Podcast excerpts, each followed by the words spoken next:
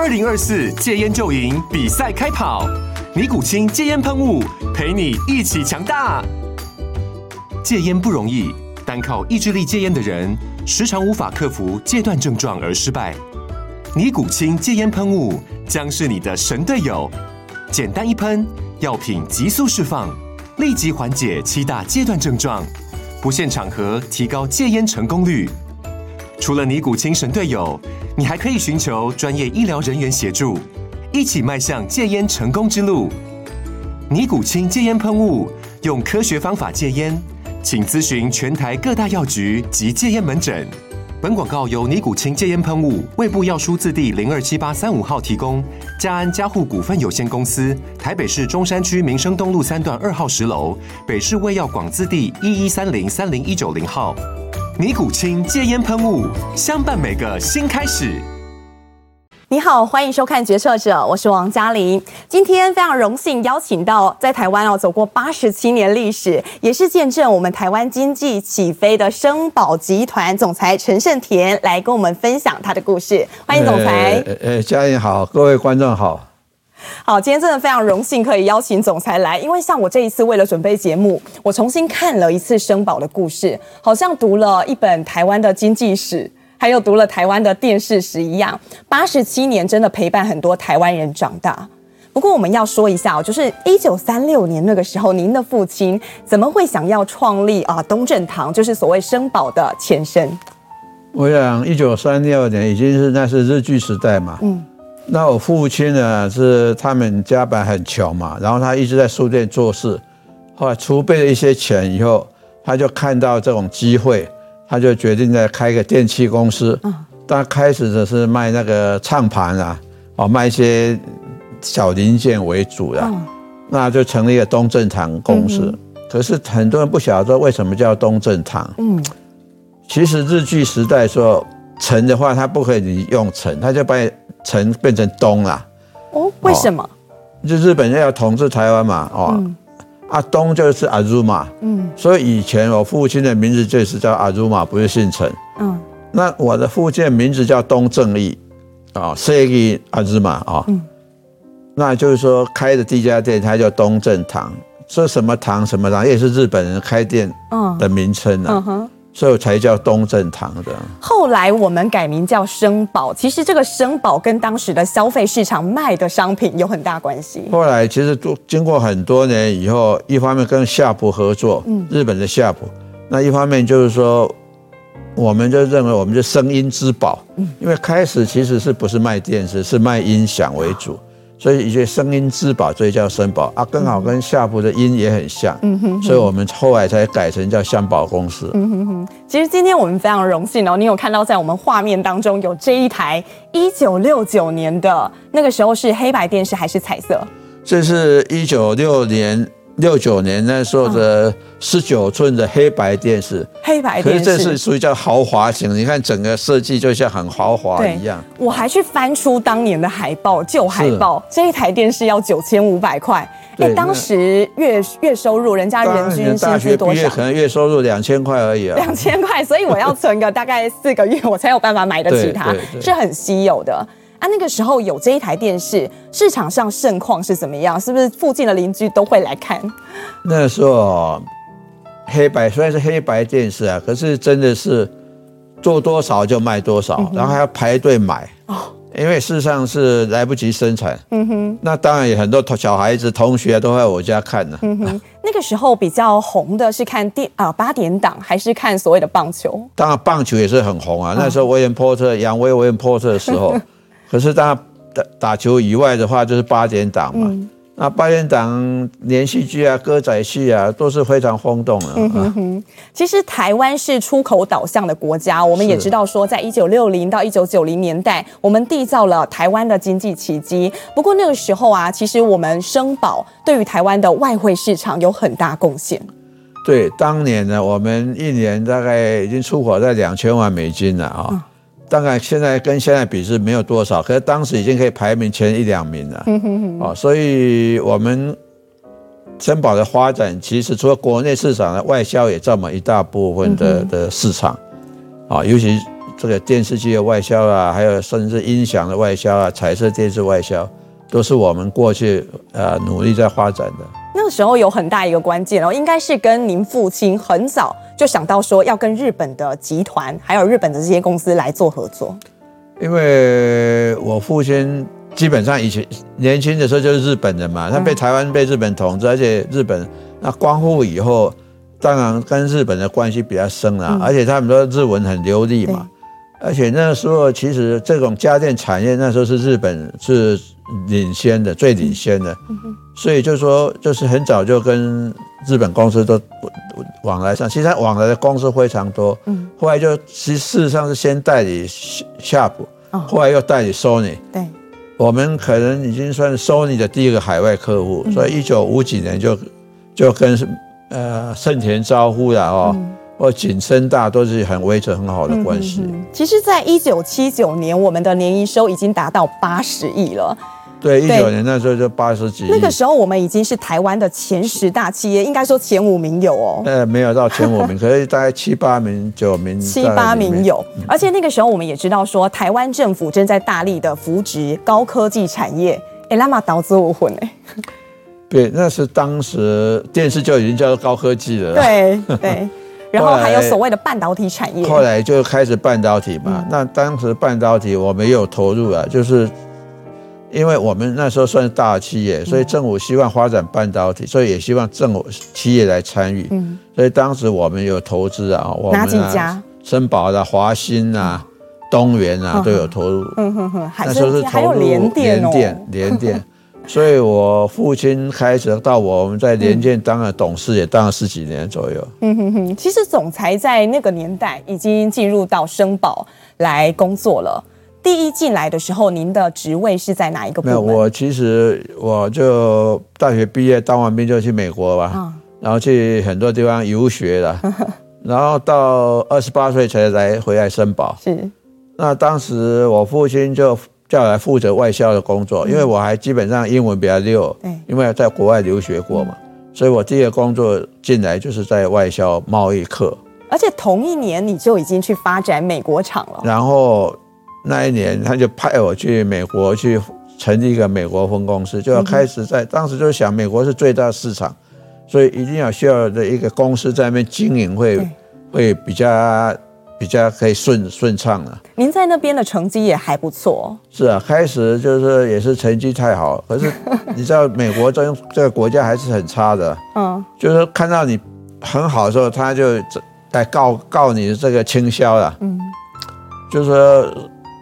也不会当年，也不会一年一个月卖几万台电视而已啊，他就告你倾销，所以就要什么加关税，加关税了。在商场上，其实要生生存，当你有一点成绩是很不简单的。嗯，那当然，因为美国到底那时候还是一个异国的市场嘛，所以一些习惯我们要慢慢学习。当然，我没有请很多美国员工一起来工作，嗯哼，所以其实还做的还不错啊。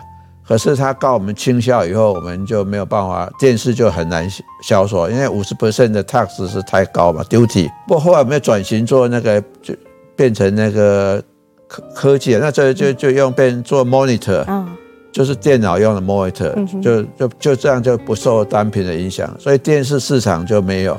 可是同样的技术刚好转成说这个电脑的 monitor，那算是你进到企业服务，算是进到我们生保之后第一个困境，第一个挑战。是的，是的。但回想起来，其实你历经的还更多。我们知道说，你四十四岁就已经从父亲的手中接下了董事长的职务，真的是责任重大。对，我事实上是三十九岁就接我父亲的。就接总经理职位，嗯、那是因为我觉得父亲他也老了，嗯，他也他是决定开始退休，退到第二线，哦，阿伯经过四年他就过世了嘛，所以他过世的时候一九，呃，应该是一九九一年，我四十三岁，那时候我就接森宝公司的董事长。当年接的时候，这个责任重大，四十四岁还很年轻。是啊，当时跟着是感觉责任重大。不过，因为我是在国外国外住久了，所以胆子比较大，也比较不怕事啊，所以还好啊。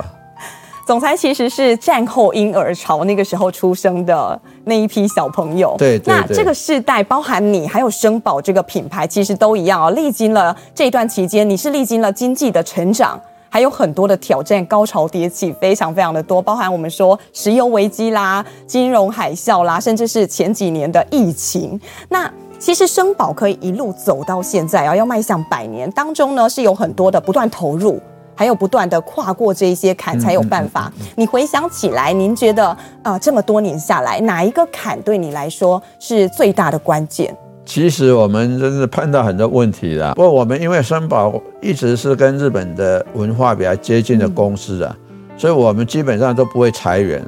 所以我记得当时最不好的时候，我们就。很多员工就鼓励他们就上课啊，就是我们公司会开一些课给他们上，哦，然后也没有把他们不会不会说现在的什么就是裁员啊，就是也是薪水稍微大家降降一点，可是还继续留在公司。那有空的时间就学习这样子。嗯，其实，在低潮的时候就是不断练功。在这个经验，我们其实，在一九七四年就已经在。所以七四年好不容易那过才过去了。哦，那后所以后来对你来讲，过去三年的疫情应该算是呃很熟练，你很有办法来应应这样的情况。过去三年疫情是，其实我们运气很好了，我们家电产业并没有受太大影响。对。因为你疫情不会出去吧？你一定要有冰箱啊，你要冷气啊，你要看电视啊，反而反而家里头需求会更大，大家想要更大的这种生活形态。而且冰箱也要求更大，因为很要囤很多的，不能出去要买多些食物。对，所以基本上是我们这个产业在疫情期间还好了，还算很好。可是，在疫情期间呢，大家也碰到很多哎，原物料真的高涨，尤其美中科技战。变成这个晶片很缺货，那有一段时间是很多家电品牌它货出不来了。但是现在我们回到现在啊，这个时间点啊，第二季了，现阶段大家面临到是高通膨，那高通膨直接冲击到会是终端消费市场。您怎么看现阶段的困境？我想这个中美啦，或者是中西两大集团这种对抗，其实都非常不利的。这个都对两边都有受伤嘛，那美国就是这样子，整个通膨就起来嘛，嗯，因为他不想买中国的东西，可是中国的东西又便宜，嗯，然后他把它加关税加到二十五趴，可他不买中国的话，还是要跟别的地方买啊，比如要去越南啊、日本、韩国买嘛，可是日本、韩国好像就趁机提高价格啊，因为你既然二十五趴就是提高价格，提高二十趴的话，还是比中国便宜嘛。所以无形中就一直在制造出这个通膨啊，嗯哼哼，哦，所以这个中美的贸易战的确对整个世界都有发生很大的影响，是，哦，那通膨来讲就是。材料运费前几年就材料运费就涨得不得了。以我们来讲的话，这三年您自己看这个成本增加了多少？对，应该起码二十 percent 以上。二十 percent 有，所以也没办法，很多的商品你是必须要跟着这个市场来反映价格的。对对对对。但我们看到台湾，哎，刚公布那个四月份的出口连八黑了，我们的外销已经连八黑了。嗯。那现在看起来，这个市场很多的产业都在评估，说是外冷内温。但您怎么看哦？因为其实你刚刚所讲，疫情三年，我们国内的这个消费是很畅旺的。那您觉得内需要怎么样，你才有办法撑住这个？外销当然整个国际市场现在都不好嘛，所以也不是说不好，就应该是以前太好了。你看以前前两年这个高科技厂，每个都赚的饱饱的。二零二零年的时候，每一家的那个业绩都很好，赚的饱饱，所以我想他们撑过一一两年是没有问题啊。尤其航运，你看去两年赚的赚他们过去二十年都赚不到的钱。哦，那家电是一般是平平的。嗯，像其实政府这几年也做了很多，包含有普发现金呐、啊，还有发这个振兴券。那你觉得这个部分有办法刺激内需？事实上，那个消费券对我们算是很有帮助的。嗯、现在反正花现金比较没有对我们比较，因为现金以后大家都不想花到哪里去的。嗯，嗯。哦，那当时消费券很多是花费花在家电上。嗯。那我觉得国内市场虽然是说有在增温了哈，其实也有行业别，其实现在最苦的还是这种旅游业哦。所以大家因为台湾旅游业，台湾本来旅游业还不错，可是最近开放以后，大家都出国旅游，不在台湾旅游，所以台湾需要外来旅客的。嗯。哦，那过去很多旅客是从大陆来的，而且我认为说应该也应该提早。开放大陆的一些旅客过来，我觉得这样一方面可以降低大家的冲突，也可以增加我们台湾的 收益。其实在商言商，不要犯政治啊。对，可是就是说也可以增加收益嘛，就是来台湾看看，毕竟台湾还是很好的地方啊。所以总裁怎么样看我们台湾今年总体经济？很多的大佬前几天都已经出来喊话说：“哎，我们今年恐怕保二都有困难。”我想这个总体经济整整个家也可能不会好了，可是个别行业是不一样的哦哦啊，当然外销差一点了，可是外销的这些产业其实很多。厂也在国外，其实他们都赚的太多了，而且你看行业一年赚的这么多，他们都撑得住吧？嗯哼哼，总是要俩等波对啊呢。对啊，总裁，可是我们看到生宝在这一两年当中，我们做了很多的变革。我们在这个除了冰箱的这个产线之外，其他产线几乎都往台南移动了。那之所以会选择在台南这个地方来盖我们新的厂房，其实这个背后跟您的呃故事有一点关系。第一个，因为我对台南一直很有感情嘛，我是成大毕业嘛，而且常常在台南那边有很多的朋友。那我其实一直感觉南北是很大的差异。比如你放假的时候，你看多少车要回南部，所以这南北是有差距。而南北南部其实相对成本比较低的，好，而且大家生活的就是说，这房价就也是便宜很多嘛。所以我整个观察南部的这个。而且很多的大学啊，南部其实是蛮有竞争力的。嗯、那我们过去这种一个鼓励南向嘛，哎、嗯，国家都是讲什么越南、泰国嘛。那我是认为，就其实对我来讲，南向就是其实嘉义、台南都是很好的。先把国内的南向做起来，对，先把它做起来嘛。嗯哼。而且，其实我一直认为说，政府应该弄一些啊，有些企业移到南部，给一些奖励嘛。嗯哼。到那边去设厂，很直接的，就是创造在地的这个工作机会。你也让他们的普遍薪资是往上的。对对，那也相对，当然不是说很多员工啊，当然也用了四五百个嘛。嗯。而且我们现在研发的中心也一部分要放在那里，所以希望提升我们提升在那边的这个科技的水准。然后我们也希望跟。跟这成大有更很多的科技方面的合作，产学合作，跟那个学生啊、教授啊做一些哎呀。另外，我们在龟山哦，原本旧的厂区区有三点七万平这块地哦，我听到我们是要来做物流。对，对我们来做物流，这是因为疫情期间你看到什么商机？这个物流园区，因为林口啊，现在龟山这个地方，它其实是一个物流的中心。嗯，它不管去机场啊、去海港啊、去北，都是最方便的。是。所以我们现在的感觉就是说，可能我们要建个几几万平的比较高科技有关的，嗯，的这个自动的物流中心。这跟疫情期间您看到很多人需求量很大有关系吗？对对，其实这个我我们就一直在考虑这个，因为我们还有一家物流公司叫东元储运嘛，嗯，所以这个中间我我们对这物流的商机其实。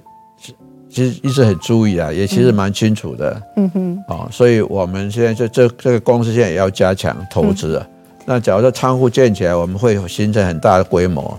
嗯哼，我们的新总部也是在今年成立的。那总部成立的时候，你有说一句话，你说我们要从原本的制造业蜕变变成是服务业，为什么会有这样的想法？因为我想以现在我们的制造规模，大概都。比比一些比不比不过一些国际厂的，所以我们希望呢，就是以前从这完全制造为主的公司，现在转变以服务为主的公司，但一部分是制造，和大部分应该是设计、销售，还有研发，还有这运送，还有物流，还有 service 这些服务，这些变成形成我们一个新的一个产业的重点。其实很多企业家，大家都是很专注在自己的工作，还有这个经营上面。但是从刚刚听到现在，还有拜读了总裁的这个著作，我觉得你跟父亲一样，有一颗关怀社会的心。所以一路走来，其实你都很愿意跟社会各界来分享你的经验。对，我想我是非常关心这个社会发生的事情的啊，所以我们也都对运动啊都有在赞助啊，是，而且我也时常在。外面有人讲话，甚至开一个叫做 podcast 的节目啊。其实我们看到把一些我的简单的想法，能够跟年轻人交、嗯、交换意见啊，其实蛮特别的。因为你在三十年前，像我们找到这两本，哎，应该算是 经典著作。这是总裁在三十年前的著作。你很喜欢写一些论坛，跟社会各界分享你的看法。那后来你还出了一本小说。接着呢，这几年我看到我真的是吓一跳。您开了 podcast，对对，这当中为什么你会有这样的想法，想跟年轻人分享更多？因为我。我其实对很多事情我有比较特别独特的看法了哦，所以有时候就就就写写书啊，就是希望告诉别人，跟别人讨论讨论嘛。嗯。因为 Podcast 是现在就年轻人比较流行的，而且现在大部分也不太看书，看书太花时间了，所以很多事情就希望用很简单的说法让大家了解，所以我就才开这个节目，比较简洁化，而且这开车就可以听啊，嗯，而且一集就五六分钟啊。听这个超过十分钟就厌烦了，我们也是刚好在五六分钟是最适当的时候。总裁走得很前面，总裁可是从以前到现在哦，三十年之间，你跟社会各界分享你的观点，哎，应该到现在哦，现在你来录影，在这个时候，你分享的观点应该也有很大的落差，不太一样，更成熟了。对，我想现在的观点应该是更成熟了，对比那，可是当时有一些观点现在还是可以用的，比方说。嗯比方说，我我说的管理一些管理嘛，说牵马跟骑马的管理方式，嗯，哦，我说一个一个老板，你带着部下，你你希望他是一匹好马，那你可以骑着上跑啊，到处跑，嗯，而不是你牵着他走，因为很多主管就是说，虽然你好部下很好，可一定要听他的命令，听他的动作，嗯哼，哦，才可以才可以。所以就像一牵着你，你只买了一匹很好的马，可是你不骑，用牵着走。对，哦。那骑马意思说，你在上面只要告诉几个方向，让他自己跑啊，嗯，那就会跑很快。嗯哼，好像我觉得这个现在应该还是同样的道理。嗯哼，其实总裁保有一颗非常非常年轻的心，而且其实你很想让你身边你的同才都跟你一样保有这一份心。但我们看到啊，台湾其实现在呃超过六十五岁的老年人口已经超过四百万了。嗯，那在两年不久后，不到两年的时间，可能呢这个人口我们会更多，会迈向超高龄化社会。会在这样的情况下，你对长辈这样的熟龄族有不同的定义？我想过去啊，我们把这个熟龄都用年纪来划分了，嗯、啊，我认为这是不对的。我觉得是应该用健康来划来划分。比如说你二三十岁，你假如不健康，躺在床上跟老老老头子有什么不一样？所以我认为就是说，从退休到到你真的要躺在床上的时候，这一段其实是一个宝贵的时间。嗯那我以前我都不叫熟龄，我是叫做菊青春啊。菊青春就是说你退休到，就是像秋去一样。为什么叫橘色呢？啊，因为我常常喜欢看那个枫叶。啊，枫叶到了最漂亮就又红又又橘橘又黄金的颜色。啊，那我认为还没倒下以前，我们就是这个季节。这个季节，所以我叫做菊青春的世代。啊。那为什么叫橘青春？就台湾又讲，就用台湾话讲，说叫青春的。青春呢？哦，啊，橘青春时代我是怎么就就是这个时代你要怎么去？其实是你人生的最后的黄金的时代，你要好好怎么利用？因为我想这个时代前，这个时代的的人基本上，我想不管我想他的财富啊，或者他时间都很多嘛，所以不要把不要白白浪费掉嘛。哦，所以就是说，而且这这个时间还有很多人很很好的工作经验，其实他还可以再服务社会。嗯。像你看到你身边很多同才，其实你是替他们觉得很可惜的。对，我看我的同学里面，假如说退休完全不做事的人，就反而老得很快。嗯哼。因为我觉得说你，比如说你脑筋不不使用，或者很单纯使用，就每天起来睡觉吃饭。那脑脑筋他觉得就，那你也不需要我了，所以他会很快老化。嗯哼哼。那身体也是一样，你只要没有运持续在运动啊，或者学习啊，也很快会会老化。那我觉得总裁应该对养生很有一套的想法哦。其实你过去曾经我看过一个报道，说你在呃二十天之内瘦了五公斤，但是现在我看你又保持得更好了。你平常有什么养生的方法？我我想。年纪大人养生也是很重要，因为你一定要健康，你才能享受你的举青春嘛。所以，但是我的养生其实是因为我本来差不多九十多公斤的，那现在降到七十多公斤，那当然饮食是最重要，饮食的控制啊，坚持啊，哈啊啊，还有就是要运动啊，还有主要要睡眠要好。其实睡眠不好，你对这个减肥的功能就就就功效就会不好。你现在每天维持几个小时的睡眠？基本上我是大概十点就睡嘛，然后睡到早上六点起来，应该八个小时，但中间会醒来很多次。可是我是坚持中午一定要睡午觉了，哦，这个真的是很补。中午睡一个小时对身体是很补。你要把身体先养好，才有办法享受橘青春。对，当然 对，身体要好你才有用。那你假如说你虽然很想做很多事，可是你身不好就躺在那边，那就那就非常可惜了。结束了。对，总裁，那您觉得哦，以现在来讲，这个台湾社会对于我们的熟龄世代这个环境够友善吗？我想这个世代，第一个政府是拿不出政策的啊。政府的政策只是会照顾那个很贫穷的，就需要社会福利者。我觉得这是我们成立一个熟龄产业协会的意思，就是说对熟龄要好，这要这产业来负责，而不是说由政府来负责。好，比如你食啊、食衣住行啊、娱乐啊这些，都是要产业来投入。那产业投入的话，你要。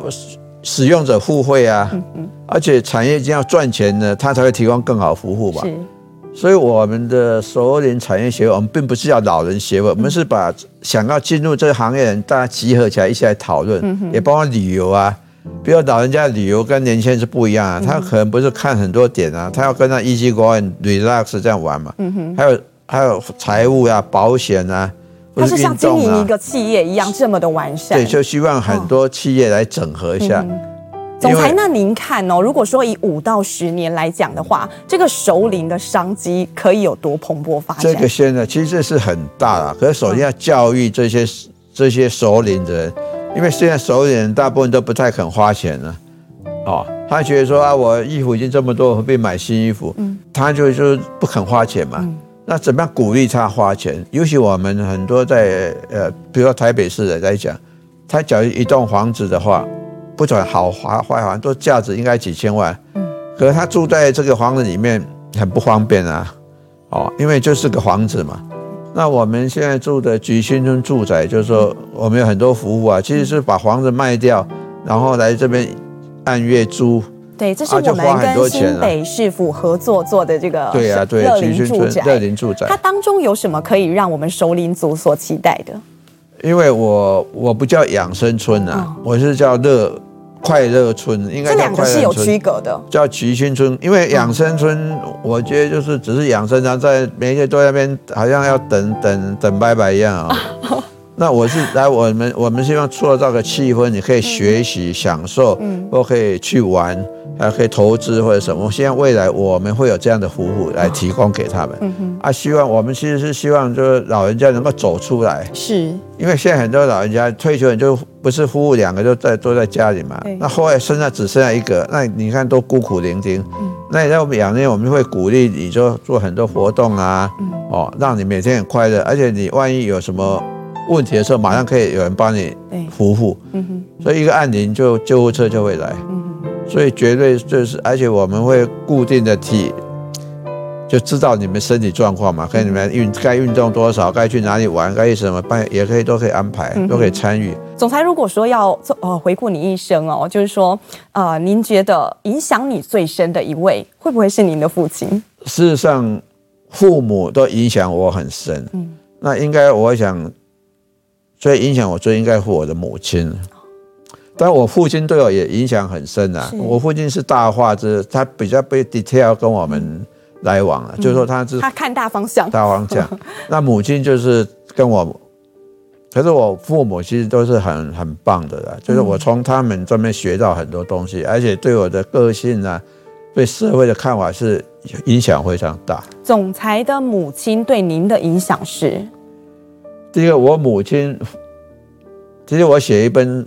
关于他的书，他走以走以后写一本书，那看看你就会知道这个影响是非常大。嗯，因为母亲就是说，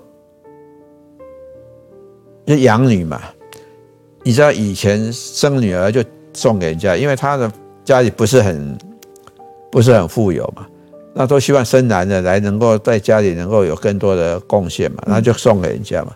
所以他经过很多的辛苦，然后成，然后跟又跟我父亲结婚，然后努力的创造这个事业。其实创造事业，他们都一起在工作。那因为我是我父，我上面有四个姐姐，我又是第一个生的男男男孩，长子，所以是我在我家是，其实当时地位是很重。那我妈妈对我的照顾也是特别照顾啊。不过虽然是天之骄子，可是我妈妈打我也不不不乖的时候，或者不听话也是照打不误的啊。啊，譬如说以前我的时代，我是念日新国小的，嗯，那当时。大部分就是去念西门国小，因为西门国小是算是贵族小学的。哦、那我人家说：“哎，你在儿子要不要去念西门国小？”他妈，我妈妈就跟我讲说：“不必了，他这边好好读书，不是看学校，是看你学习的能努力的学习的程度的。嗯哼，所以他也没有把我送送去什么贵族学校。嗯其实人生哦，总裁刚刚有谈到，就是说，比方说你的手足，还有你的伴侣，都是你人生当中，不管你是啊、呃，就是脱离了父母之后，一路到你终了，都是非常重要的陪伴。总裁跟夫人的感情也非常的和睦，去年刚过金婚，啊啊、我们今年已经已经五十一年了啊、嗯哦，所以也是蛮长久的。其实不只是感情啊，健康也是很重要。比如说我父母他们结婚四十九年，我爸爸就过世了。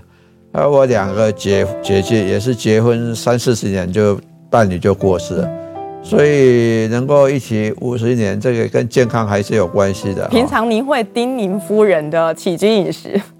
应该是我太太叮咛我啦，哦、我比较少叮咛她。她她管控你，管控的很严格。呃，也还好啊，就是对这吃喝比较管控啊，哦、就是对喝酒啊，或者说都会管控一点。嗯哼，夫人是对您的这一些生活的自律习惯是很严格的。对我，我我觉得我太太就是一个很朴实的的人啊。哈、嗯。她其实我感觉她就是像小学老师一样。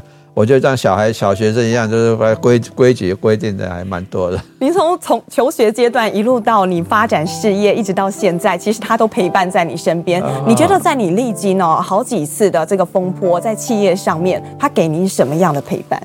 我想基本上企业是我父，我太太比较不会管我的，不就是说也不管了。可是他就是我背后的力量嘛，起码就是说，就是说我外头什么没有，还有太太啊。